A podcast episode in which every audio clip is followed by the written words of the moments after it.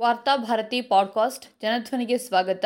February ಇಪ್ಪತ್ಮೂರು, ಎರಡು ಸಾವಿರದ ಇಪ್ಪತ್ನಾಲ್ಕು ಶುಕ್ರವಾರದ ವಾರ್ತಾಭಾರತಿ ಸಂಪಾದಕೀಯ. ಜೈ ಕಿಸಾನ್ ಘೋಷಣೆಗೆ ಸರ್ಕಾರ ಕಿವಿಯಾಗಲಿ. ಬೆಂಬಲ ಬೆಲೆಯೂ ಸೇರಿದಂತೆ ಹಲವು ಬೇಡಿಕೆಗಳನ್ನು ಮುಂದಿಟ್ಟು ದೇಶದ ಹರಿಯಾಣ, ಪಂಜಾಬ್ ಗಡಿಯಲ್ಲಿ ರೈತರು ನಡೆಸ್ತಾ ಇರುವ ಪ್ರತಿಭಟನೆ ಮತ್ತೆ ತೀವ್ರ ಸ್ವರೂಪವನ್ನು ಪಡೆದುಕೊಂಡಿದೆ. ಒಂದೆಡೆ ರೈತರ ಬೇಡಿಕೆಯನ್ನ ಮನ್ನಿಸುತ್ತೇವೆ ಎನ್ನುತ್ತಲೇ ಸರ್ಕಾರ ಬೆನ್ನ ಹಿಂದೆ ರೈತರ ಮೇಲೆ ಗುಂಡು ಹಾರಿಸಿದೆ.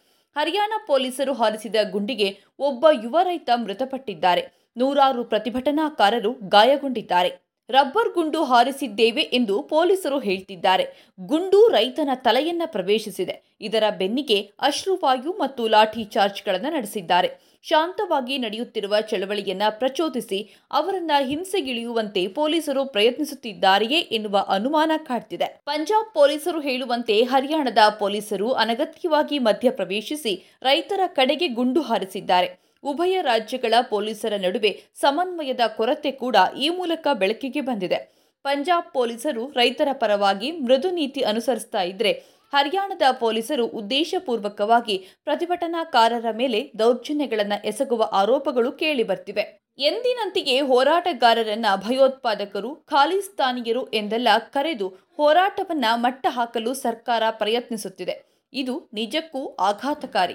ಒಂದು ಕಾಲದಲ್ಲಿ ಲಾಲ್ ಬಹದ್ದೂರ್ ಶಾಸ್ತ್ರಿ, ಜೈ ಜವಾನ್, ಜೈ ಕಿಸಾನ್ ಎಂಬ ಘೋಷ ವಾಕ್ಯದಡಿಯಲ್ಲಿ ದೇಶ ಮುನ್ನಡೆ ಇಡಬೇಕು ಎಂದು ಬಯಸಿದ್ರು. ಇಂದು ಸೈನಿಕರನ್ನ ರೈತರ ವಿರುದ್ಧ ಬಳಸಿ ಅವರ ಹೋರಾಟವನ್ನ ದಮನಿಸಲು ಸರ್ಕಾರ ಮುಂದಾಗಿದೆ. ರೈತರ ದಮನವೆಂದರೆ ಅಂತಿಮವಾಗಿ ಈ ದೇಶದ ಆರ್ಥಿಕತೆಯ ದಮನವೆನ್ನುವುದನ್ನ ಅರಿತ ಎಲ್ಲರೂ ಒಂದಾಗಿ ದೇಶದ ರೈತರ ಪರವಾಗಿ ನಿಲ್ಲುವ ಸಮಯ ಬಂದಿದೆ. ರಾಮ ಮಂದಿರವನ್ನ ಮುಂದಿಟ್ಟುಕೊಂಡು ತನ್ನನ್ನು ತಾನು ಹಿಂದೂ ಪರವೆಂದು ಘೋಷಿಸಿಕೊಳ್ಳುತ್ತಿರುವ ಕೇಂದ್ರ ಸರ್ಕಾರ, ಪಂಜಾಬ್, ಹರಿಯಾಣ ಗಡಿಯಲ್ಲಿ ಬೀಡು ಬಿಟ್ಟಿರುವ ರೈತರಲ್ಲಿ ಬಹುಸಂಖ್ಯಾತರು ಹಿಂದೂಗಳು ಎನ್ನುವುದನ್ನು ಮರೆಯಬಾರದು.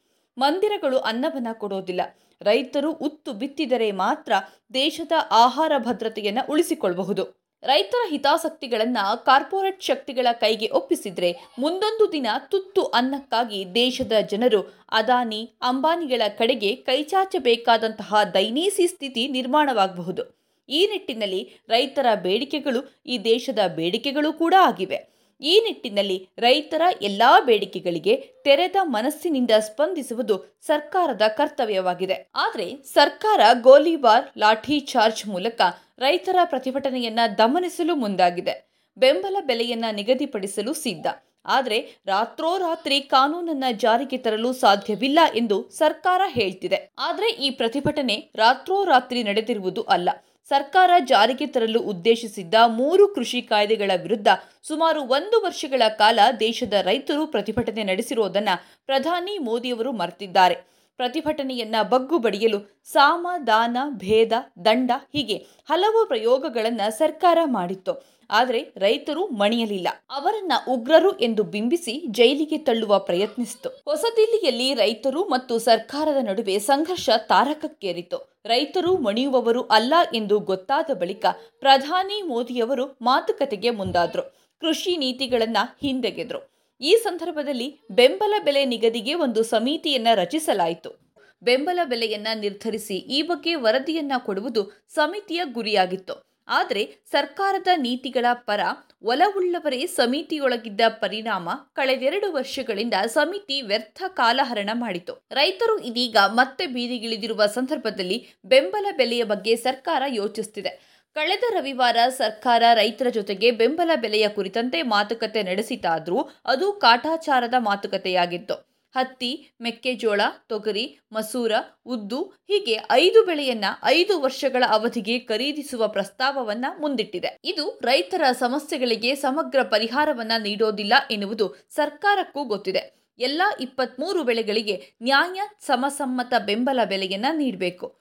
ಬರೇ ಐದು ವರ್ಷಗಳಿಗೆ ಇದು ಸೀಮಿತವಾಗಬಾರದು ಎನ್ನುವುದು ರೈತರ ಆಗ್ರಹವಾಗಿದೆ. ಕಾರ್ಪೊರೇಟ್ ದೊರೆಗಳಿಗೆ ತೆರಿಗೆ ವಿನಾಯಿತಿಯೂ ಸೇರಿದಂತೆ ಸಾವಿರಾರು ಕೋಟಿ ರೂಪಾಯಿಗಳ ಸವಲತ್ತುಗಳನ್ನು ನೀಡುತ್ತಿರುವ ಸರ್ಕಾರ ರೈತರ ಪರವಾಗಿ ಕಾನೂನು ಜಾರಿಗೊಳಿಸುವ ಸಂದರ್ಭದಲ್ಲಿ ಹಿಂಜರಿಯುತ್ತಿರುವುದು ಯಾಕೆ ಎನ್ನುವುದು ಗುಟ್ಟಾಗಿ ಏನು ಉಳಿದಿಲ್ಲ. ದೇಶದ ಕೃಷಿ ವ್ಯವಸ್ಥೆಯನ್ನ ಹಂತ ಹಂತವಾಗಿ ಕಾರ್ಪೊರೇಟೀಕರಣಗೊಳಿಸಲು ಸರ್ಕಾರ ಮುಂದಾಗಿದೆ. ಈ ಹಿನ್ನೆಲೆಯಲ್ಲಿ ಮೂರು ಕೃಷಿ ನೀತಿಗಳನ್ನ ಜಾರಿಗೊಳಿಸಲು ಮುಂದಾಗಿತ್ತು. ಸರ್ಕಾರದ ಹುನ್ನಾರವನ್ನ ಅರಿತ ರೈತರು ಸಾಮೂಹಿಕವಾಗಿ ಬೀದಿಗಿಳಿದ್ರು. ಅಂತಿಮವಾಗಿ ಸರ್ಕಾರ ಕೃಷಿ ನೀತಿಗಳನ್ನು ಹಿಂದಕ್ಕೆ ಪಡೆಯುವ ಸೂಚನೆಯನ್ನ ನೀಡಿತು ಆದರೆ ಅದೇನೂ ಶಾಶ್ವತ ನಿರ್ಧಾರವಾಗಿರಲಿಲ್ಲ.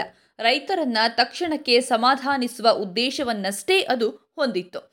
ಮತ್ತೆ ಹಿಂಬಾಗಿಲಲ್ಲಿ ಕೃಷಿ ನೀತಿಯನ್ನ ಜಾರಿಗೆ ತರುವುದು ಮತ್ತು ರೈತರ ಬೆಳೆಯ ಬೆಲೆ ನಿರ್ಧಾರವನ್ನ ಕಾರ್ಪೊರೇಟ್ ಶಕ್ತಿಗಳ ಕೈಗೆ ನೀಡುವುದು ಸರ್ಕಾರದ ಉದ್ದೇಶ. ಇದೀಗ ಬೆಂಬಲ ಬೆಲೆ ಜಾರಿಗೆ ಪೂರ್ಣವಾಗಿ ಒಪ್ಪಿಕೊಂಡದ್ದೇ ಆದರೆ ಮುಂದಿನ ದಿನಗಳಲ್ಲಿ ಸರ್ಕಾರ ಇಕ್ಕಟ್ಟಿಗೆ ಸಿಲುಕಿಕೊಳ್ಳುತ್ತದೆ. ಕಾರ್ಪೊರೇಟ್ ಶಕ್ತಿಗಳಿಗೆ ರೈತರ ಮೇಲೆ ನಿಯಂತ್ರಣ ಕಷ್ಟ ಸಾಧ್ಯವಾಗುತ್ತದೆ ಆದುದರಿಂದಲೇ ಸರ್ಕಾರ ಬೆಂಬಲ ಬೆಲೆಯ ವಿಷಯದಲ್ಲಿ ಮಾತುಕತೆ ನಡೆಸಿದಂತೆ ನಡೆಸುತ್ತಿದೆಯೇ ಹೊರತು ಪೂರ್ಣ ಮನಸ್ಸಿನಿಂದ ರೈತರ ಬೇಡಿಕೆಗಳಿಗೆ ಕಿವಿಯಾಗಲು ಸಿದ್ಧವಿಲ್ಲ. ಹಿಂದಿನ ರೈತ ಚಳುವಳಿಯ ಸಂದರ್ಭದಲ್ಲಿ ಸರ್ಕಾರ ತಪ್ಪುಗಳಿಂದಾಗಿ ಆದ ಅನಾಹುತಗಳನ್ನು ಸ್ಮರಿಸಿಕೊಂಡು ಈ ಬಾರಿ ಪ್ರಧಾನಿ ಮೋದಿಯವರು ಹೆಜ್ಜೆ ಮುಂದಿಡಬೇಕು.